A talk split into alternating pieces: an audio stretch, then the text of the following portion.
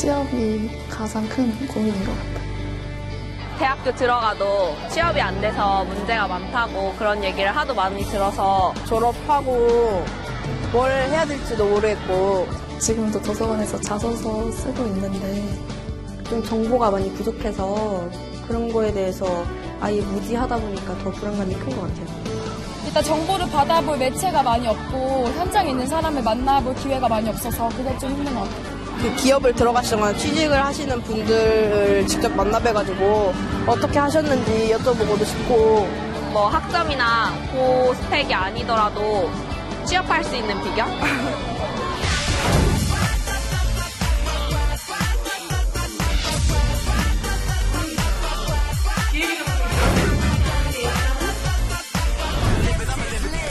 청춘의 특권 삭제 정신으로. 국가대표 7.8기 정신으로 Are you ready?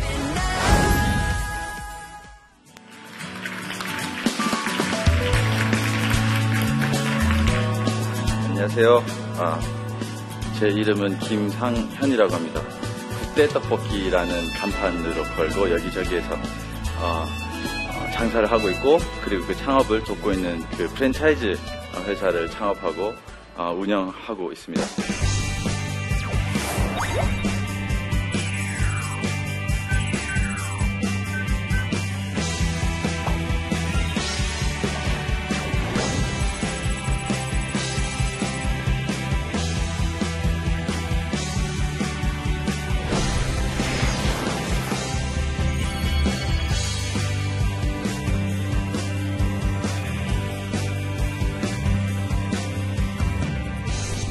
저는 원래는 이렇게 생겼었습니다.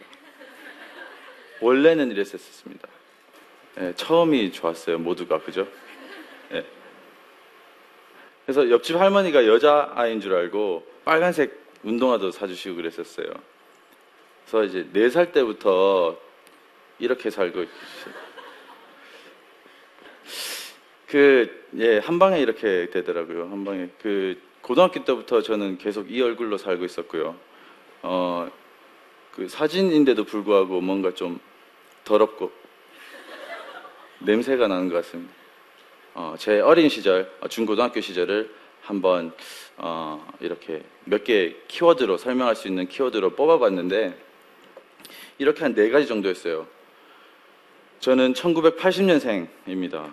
예, 별로 특별할 게 없죠. 그래서 50명 중에 30등 정도 했어요. 고등학교 때. 어, 또 놀라실 수 있는데 제가 눈치채기 힘드실 수 있는데 제가 서울 사람이 아니에요. 제가 대구에서 잠깐 한 잠깐 살았는데요. 한 잠깐 한 20년 정도 살았는데 그리고 농구를 굉장히 좋아했, 좋아했었어요. 얼마나 좋아했냐면은 어, 뭐 토일 요일 농구만 했어요. 그냥 물 한 통 들고 그리고 점심 시간에도 농구만 했어요. 그리고 농구만 했어요, 그냥. 그래서 동네에서 어 그냥 잘하는 농구 좋아하는 아이였고 그 정도로 했으면 한 선수를 해도 모자랐을 정도였을 텐데 그냥 농구만 했어요. 공부도 사실은 제가 안 한 게 아니에요. 나름 했어요. 그리고 지금 돌아가도 전 저것 이상으로 할 자신이 없어요. 그리고 4번 118은 제 IQ인데요. 어, 이 키워드 네 가지를 사실 별 볼 일 없잖아요. 그래서 이거를 한마디로 정해보면 어떻게 설명할 수 있을까? 어중간함의 표본. 어, 저는, 아, 그, 창업만 했는데요. 그, 취업을 걱정을 한 적이 한 번도 없어요. 왜냐하면 취업을 할 생각을 한 번도 하질 않았으니까. 어, 하루는 제가 어렸을 때 중학교 때였던 것 같아요. 괜히 딴 생각을 한번 해본 거예요. 그냥 바닥에 누워 있으니까 내가 늙었을 때, 어, 죽었을 때, 어, 얼마나 많은 사람들이 슬퍼해 줄까. 제가 이제 할아버지가 된 거예요. 누워서 한 8, 90대는 할아버지가 돼서 그냥 상상 속에서 옆에 아들, 며느리, 손자 막 이렇게 아버님 하면서 울고 있고 막 예. 그래서 앉아 있었어요. 그래서 이제 제가 이제 죽는 거예요. 어, 제가 유언을 하고 뭐, 뭐 여유 있게 다 했어요. 유언을 하고 뭐. 그래서 상상을 제가 이제 죽는 순간까지 상상을 하기 시작했어요. 죽는다, 죽는다. 음, 간다, 간다. 간다. 갔어요. 너무 실감나게 상상해버린 거예요. 너무 실감나게 죽음을 상상해버린 거예요. 그 가는 순간까지 가버린 거예요. 벌떡 깨가지고 너무 겁이 났어요. 너무 겁이 나가지고 막 주변에 그 막 만져보고 내가 살아 있는가. 그 혼자 하여튼 좀 지금 예. 그 그리고 처음 딱 드는 생각이 아 내가 죽는구나. 내가 죽는데 아 그 확률로 치면 100% 죽는구나. 100%구나. 처음 알았어요, 그때. 중학교 때. 내가 죽는, 100% 죽는구나, 내가. 갑자기 또 생각, 엄마, 아빠는 100%구나. 그리고 갑자기 뭐 동물의 왕국에서 보던 아니면 이제 걸어서 세계 속으로 뭐 이런 데서 보던 막 그 아프리카 케냐 뭐 이런 데가 막 떠오르고 아, 이렇게 살다가는 TV로만 보다가 죽겠구나. 그게 너무 억울한 거예요. 그래서 아, 그러면은 내가 살아있는 동안 어차피 100% 죽으니까 살아있는 동안 빨리 저기를 많이 돌아다녀서 내가 살아있는 동안 많이 봐야 할 텐데 여행을 그럼 비행기 값도 들고 거기 체류하려면 돈도 들고 어떡하지? 아 그렇게 살려면 어떻게 해야 되지? 그럼 돈을 많이 벌어야겠구나. 돈이 많이 벌게 되면 사업을 많이 사업을 하면 아 시간이 자유로워지는구나. 아 내가 시간의 주인이 되겠다. 예, 해서 그냥 사업을 하기로 결심을 한 겁니다 중학교 때. 예, 그래서 제대하자마자 아버지한테 달려가가지고 캐나다를 보내주세요 해서 캐나다를 가요. 거기에서 막 막 그 ESL 그 대학교 부설 그 ESL 코스를 등록하고 다니면서 그 동시에 이런저런 장사를 하기 시작했어요. 신발도 팔아보고 처음에 한 6개월 정도 용돈 쓰라고 아버지가 주신 여행자 수표 그걸 다 털어가지고 신발을 사서 한 그거를 한 30 몇 켤레 사서 한 켤레 팔았어요. 한 켤레 팔고 제가 다 신고 형한테 보내고 친구한테 주고 밥 얻어 먹고 무슨 식권처럼 사용했어요. 예. 그리고 친구가 그 한국에서 군고구마 통을 가져와 가지고 그 토론토 캐나다 토론토에서 그 군고구마도 막 팔아보고 아마 흑인한테 군고구마 팔아보신 분 잘 없으실 거예요. 뭔지도 몰라요 그게. 예. 근데 가만히 생각해 보니까 제가 졸업을 하려니까 장학금도 타야 되고 또 어, 숙제도 해야 되고 생활비를 또 더 따로 벌어야 되는 거예요. 그래서 전 저를 너무 잘 알아가지고 아, 도저히 아, 졸업을 할 수 없겠구나. 그래서 그 돈으로 중고차를 샀어요. 아버지는 계속 학교를 다니는 줄 아셨어요. 그래서 배달업을 어, 창업을 했어요. 그래서 그거는 몸으로 그냥 뛰면 대가가 어느 정도 주어져요. 그러니까 전단지 돌리고 돌리는 만큼 주문이 들어오고 주문이 들어오면은 엄청 빨리 가면 되거든요, 그냥. 예. 그래서 어 되게 인사 밝게 하고 이러면 또 불러주고 이렇게 하니까 근데 하루에 막 13시간씩 그 막 운전하고 그 1년에 한 3일 정도 쉬고 그렇게 하다 보니까 막 몸도 망가지고 힘들더라고요. 그래서 아, 이거는 물리적으로 너무 한계가 있다. 어, 좀 더큰 어, 꿈을 위해서 뜬금없이 그걸 한 1년 반에서 2년 가까이 했던 것 같아요. 뜬금없이 옷 장사를 해야겠다 하는 생각이 있었어요. 배달은 한 시간에 3, 4개밖에 못 하거든요. 아무리 빨리 해도.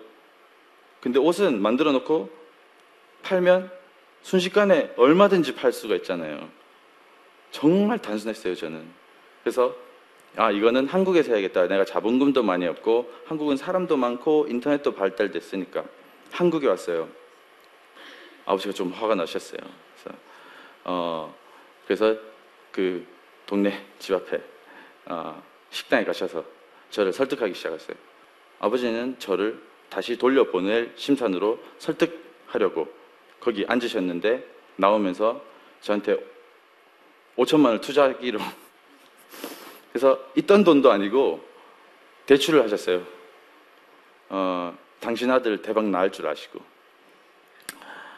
그리고 브랜드를 만들었어요. 드블랑 그러니까 흰색 컨셉 하나 제대로 잡아서 그러니까 흰 흰색 티셔츠 기본이 되는 클래식한 티셔츠 하면 드블랑 블랑 이 프랑스 말이잖아요. 있어 보이잖아요. 화이트란 뜻이 있어요. 흰 옷에란 뜻. 브, 브랜드 이름도 너무 잘 만들었다. 제가 만들었거든요. 대박이다 이거. 그래서 아버지 설득해서 이거를 브랜드를 만들고 디자이너를 같이 할 친구를 영입을 하고 3년 동안 꾸준히 했고 3년 동안 꾸준히 망했습니다. 아버지 등걸 이미 다 빼먹었고요. 뭐 주변에 형, 동생, 친구 더 이상 제 전화를 안 받아요. 예. 어, 주변 잔돈 다 긁어 모으고 정말 하여튼 주변에 등골은 다 빼먹고 이제 어디 갈 데가 없는 거예요. 저는 떡볶이를 굉장히 좋아합니다. 떡볶이가 생각이 나더라고요. 제가 제일 좋아하는 떡볶이 집이 다음 날로 바로 찾아갔어요. 그 떡볶이 아주머니한테. 그래서 어, 계속 도와달라고 말씀드렸고 감사하게도 어, 가르쳐 어, 주셔서요. 어, 일단 그 돈이 없었으니까 저한테는 선택권이 없었어요. 그때 제가 이화여자대학교 앞에 가서 어디 장사할 수 있을 때 없는가. 저는 장사나 사업을 할 때 그 유식하게 말하면 비즈니스 모델링이라고 하죠. 그 비즈니스 모델링을 할 때, 어, 그, 어, 우리 형제들은, 어, 신경도 안 씁니다, 저는. 왜냐하면은 이 남성들은 취향이라는 게 없어요. 있어도 별로 표현도 하지 않고. 예. 근데 여성들은 완전히 반대예요. 그래서, 어, 뚜렷하게 자기 취향을 얘기하고 그 취향이 있습니다. 그래서, 아, 여성들이 많은 곳으로 가야겠다. 그래서 이대 앞을 갔는데요. 제가 떡볶이는 배웠는데 어떻게 장사를 할 수가 없어요. 돈도 없고. 그리고 더 이상 등골도 다 빼먹었죠. 염치도 없고 나올 구석도 없어요. 근데 저녁이 됐는데 불이 이렇게 켜지는데 그 노점 장사 하시는 분들이 나와서 쫙 이렇게 서서 장사를 하시는데 너무 멋있어 보이는 거예요. 나도 저 자리, 저 일원으로, 일원 중에 한 명으로 정말 끼고 싶은 마음이 너무 들고 너무 멋있는 생각이 드는 거예요.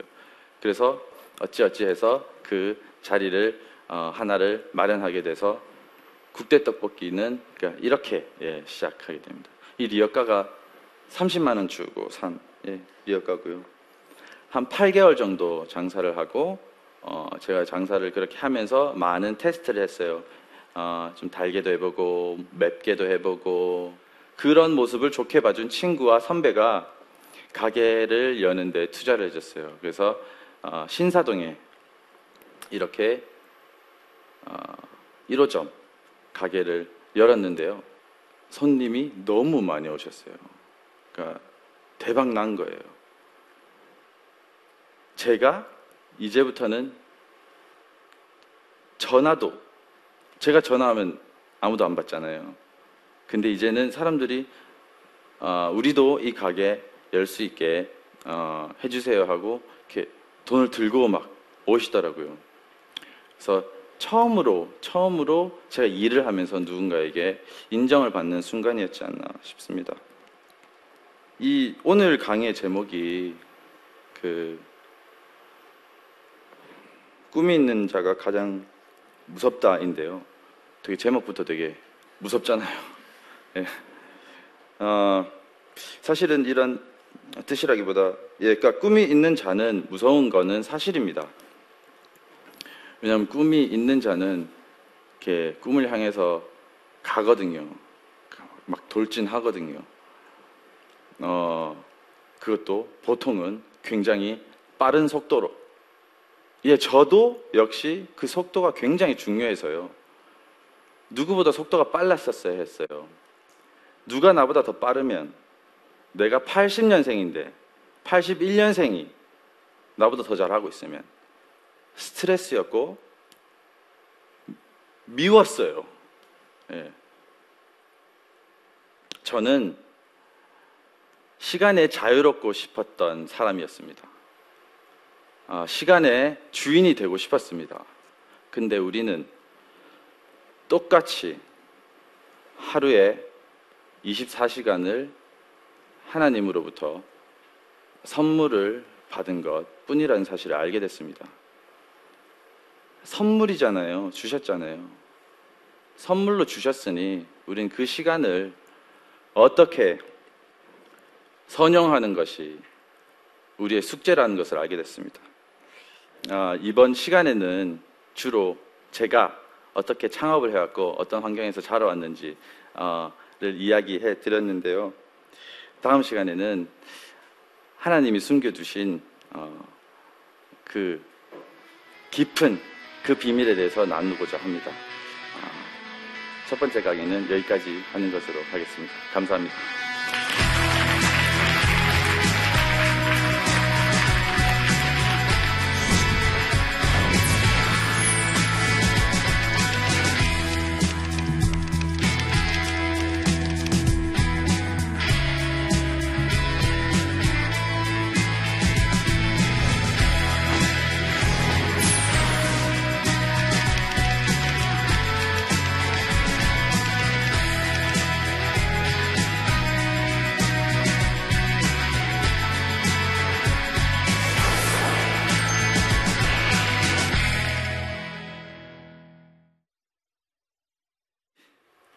질문 있으신 분? 안녕하세요. 저는 서울여자대학교 재학 중인 박소연이라고 합니다. 네, 제가 강연을 들으면서 이렇게 질문하고 싶었던 게 처음에 신사동에 1호점을 내셨는데 생각과 달리 처음부터 끝까지 매우 잘 됐다고 했는데 그 이유가 무엇이라고 생각하는지 듣고 싶어서요. 아, 예. 떡볶이잖아요. 너무 만만해요. 그한 그릇에 뭐 2,500원, 3,000원 하니까 이제 맛이 있던 없던 그냥 한번 다 와 보는 거예요. 그러니까 오픈을 하니까 온 동네 사람들이 다 오는 거예요. 드디어 열었다, 이 집. 예. 드디어 공사가 끝났다. 예. 그리고 어, 가장 중요했던 거는 이제 재방문 다시 오시는 거였잖아요. 그래서 정말 혼신의 힘을 다해서 떡볶이 한 그릇 한 그릇을 땄어요. 그러니까 잠시라도 떡볶이를 미리 떠놓고 이렇게 놓고 손님한테 나가야 되는데 한 2, 3분, 뭐 3, 4분 정도 지체가 됐다. 그러면은 그걸 내지 않고 다시 새로 떠서 낸다거나 시간이 걸리더라도 굉장히 그 맛에 신경을 많이 썼었던 것 같아요 그때. 네. 질문 있으신 분? 네, 안녕하세요. 일단 좋은 강의 감사합니다. 네, 저는 서울시립대 재학생 박지은이라고 하고요. 네. 어, 최근에서부터 창업을 시작을 생, 창업 생각을 했는데 언- 어떻게 해서 그렇게 의지적으로 한, 좌절이 있을 때도 또 다시 일어서게 될 수 있는 그런 계기가 아니면 어떤 생각을 가지고 그렇게 다시 시작을 하셨는지 궁금합니다. 네, 아, 감사합니다. 예. 너무 날카로우신 질문이신 한 두 가지 정도 이유가 있는데 아, 그 위기가 있었어요. 첫 번째는 엄마였고 두 번째는 어, 빚이었습니다. 예. 어, 제가 그 떡볶이 장사를 하면서 그 빚이 있으니까 그 막 주변의 지인들은 제가 먼저 찾아갔어요. 먼저 찾아가고 사과도 하고 약속이 좀 늦어질 것 같다. 사정도 말씀드리고 근데 꼭 이제 제가 만회를 하겠다, 뭐 갚겠다, 도망가지 않겠다 이렇게 그러니까 다들 이해해 주시 주셨어요. 감사하게도. 근데 이제 기관 있잖아요. 저기 뭐 과장, 무과장도 있고 뭐 이렇게 기관 분들 있잖아요. 그래서 하루에 두세 번씩, 세네 번씩 전화를 와요. 처음에는 여유 있게 받았어요, 그것도. 근데 아, 그렇게 독촉이 이어지니까 못 살겠더라고요. 그래서 처음에 이제 그 법원 근처에 보면은 법무사 사무실도 되게 많아요. 그래서 보면 이제 뭐, 뭐 파산 그, 그 회생 신청 뭐 이런 것들이 있더라고요. 그래서 찾아갔어요. 상담을 해봤어요. 그래서 어 가능성 있다. 예, 가능성 있고 어, 이 컨디션을 보니 음, 뭐 가능성 있다. 하지만 한 가지 컨디션이 좋지 않은 게 어, 나이가 좀 젊다는 거다. 그래서 그 얘기를 듣고 예 하고 밖으로 나왔는데 너무 부끄러웠어요. 그 얼굴이 터지는 줄 알았어요. 그러니까 그, 마- 그 말씀이 그분은 그냥 아 이거를 신청하고 통과하기에 요 부분만 좀 걸림돌이 되는 거지 하는 뉘앙스였고 그런 의미셨는데 저 귀에는 어떻게 들었, 들렸냐면 아직까지 20대였고 29살이었고 어린 놈이 벌써 도망가려고 하는구나 하는 거예요. 그러니까 파산 면책 뭐 이런 거거든요. 그 면책 책임을 면하려고 했구나 이런 생각이 드는 거예요. 너무 부끄러웠었어요 그때. 네, 그래서 아 어떻게 해야 되겠지는 모르겠지만 아 이거 그 제- 저는 이제 그게 도망가려는 시도인지도 몰랐었어요. 그냥 힘드니까 그냥 이렇게 따라가다 보니까 그렇게 됐는데 그때 딱 깨닫고 그랬던 적이 있었고 어, 두 번째는 그 어머니였어요. 제가 이제 떡볶이 장사를 하니까 노점에서 하고 있으니까 엄마가 아들이 너무 부끄러운 거예요. 너무 창피한 거예요. 그러니까 섭섭하지도 않았어요. 저는 이해 완전히 이해했으니까. 그 야, 야, 이놈의 작스가 대구 바닥에 내려오지도 마라 이랬었어요. 그래서 그냥 죄송한 마음이었고, 근데 그 정도까지는 그냥 그냥 좋게 넘길 수 있었는데 어머니가 하루는 전화 통화를 하는데 어, 어늘뭐늘 저는 허풍을 치고 있었죠 어머니한테. 엄마 이렇게 해서 엄마 어, 어 이런 집 사줄게 이런 차 사줄게 막 이러면서 아이고 이놈 자식. 그런 그런 얘기를 하던 중이었던 것 같아요. 근데 어머니가 갑자기 어제 기억이 없다는 거예요. 그제 기억도 없다는 거예요. 그러니까 이틀 동안 기억이 아무것도 나지를 않는데요. 그래서 그게 무슨 말이냐 병원을 가봤냐 하니까 병원을 가보셨대요. 병원에서 뭐라 하더냐 하니까 스트레스로 인한 어, 단기 기억 소실증이래요. 전화를 끊고 펑펑 울었어요. 그러니까 눈물이 멈추지가 않는 거예요. 너무 죄송해서 너무 죄송해가지고 전화를 끊고 할 말도 없고 이제는 그래서 아 정말 내가 이걸 계속 해야 되느냐? 예, 계속 해야 되는 내가 나도 물론 잘 먹고 잘 살려고 했지만 엄마 아빠 호강시켜 주려고 이렇게 하고 있는데 아 이게 아닌가 보다 하고 되게 낙심을 했었어요.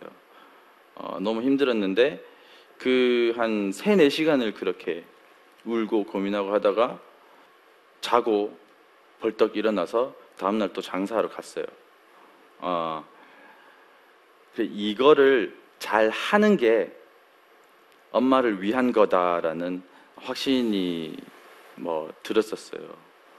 그리고 저한테는 다른 옵션이 없었어요. 예. 다른데 갈 데가 없었어요. 29살에 어,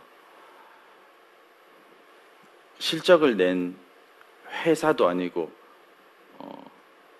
잠깐 열었다가 망한 회사를 어, 운영해 본 적밖에 없고 어, 지방 대학교 체육과 1년 다니, 다닌 학력이 전부고 나이도 29살이에요. 이제 6개월 있으면은 서른이에요.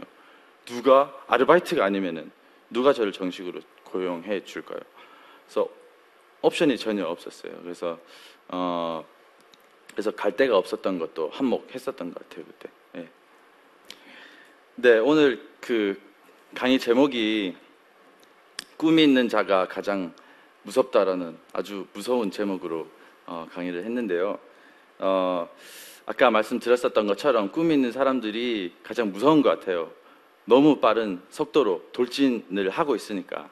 근데 여기서 그 꿈은 그, 그 속도보다는 어, 그 방향이 어, 중요하다는 어, 메시지를 사실은 저는 어, 던지고 싶었어요. 그래서 그 방향에 대해서 어디로 가는 것이 어, 맞는지 아, 옳은지 어, 그것에 대해서 한 번더 예, 고민해 볼 수 있는 시간이 어, 되었으면 좋겠습니다. 제 부족한 이야기 들어주셔서 감사합니다.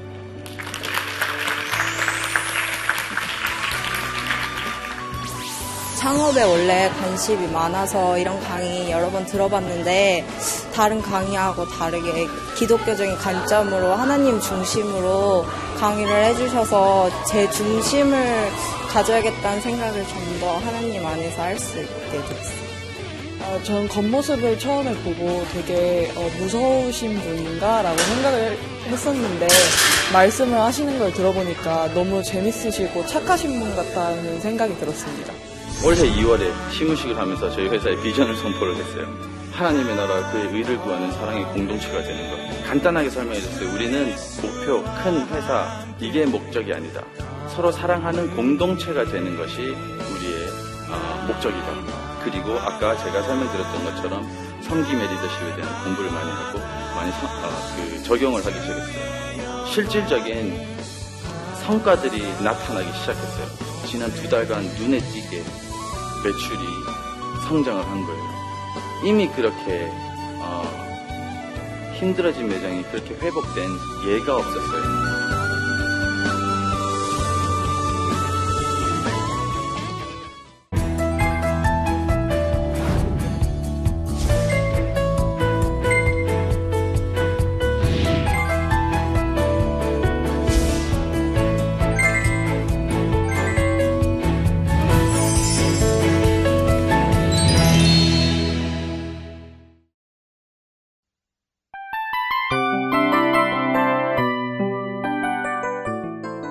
이 프로그램은 청취자 여러분의 소중한 후원으로 제작됩니다.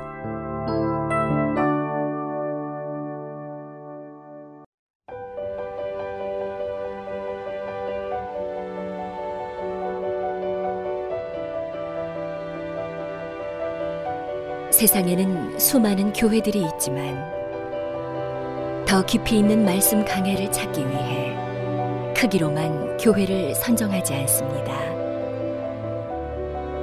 보다 좋은 영적 콘텐츠를 더 많이 나누기 위해 방송비를 받지 않습니다. 1년 365일 복음만 전하고 싶어서 우리는 광고를 하지 않습니다. 온누리의 복음을 땅끝까지 CGN TV와 함께 땅끝 선교사가 되주세요.